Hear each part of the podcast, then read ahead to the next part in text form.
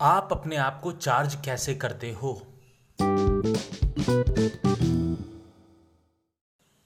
आप अपने आप को चार्ज कैसे करते हो?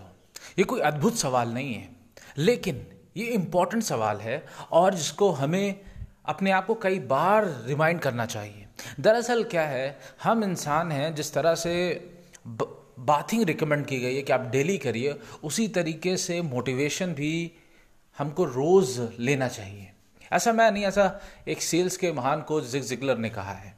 और यकीन मानिए, हम अगर पानी कम पिए तो हम बहुत लेजीनेस फील करते हैं। लेकिन अगर हमने जम के पानी पिया है तो एक energy oxygen level high maintain रहता है। तो ये हमको जानना बहुत ज़रूरी है कि अभी हमारे अंदर पानी ज़्यादा है या कम है।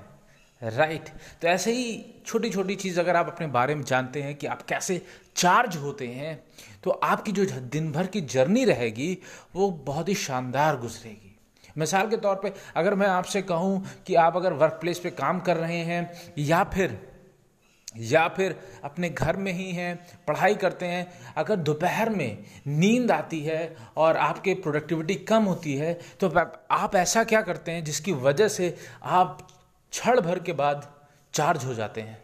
कभी आपने ऐसा सोचा? या फिर अपने आप को इंस्पायर करने के लिए आप क्या करते हैं? एक इसकी सूची बनाइए दस चीज़ों की कि आप किन चीज़ों से चार्ज होते हैं। जब ये आपको बन जाए, जिसका एक लिस्ट जो बन जाए, उसका एक स्क्रीनशॉट लीजिए, अपना वॉलपेपर में लगा लीजिए। यकीन मानिएगा मेरा, ये बेहतरीन तरीके से काम करेगी। एक बेहतरीन मोटिवेशन आपको देगी। आज के लिए ही। बहुत जल्द आपसे फिर मुलाकात करेंगे इसी पॉडकास्ट पे जिसका नाम है बिस्मिल कम्युनिटी।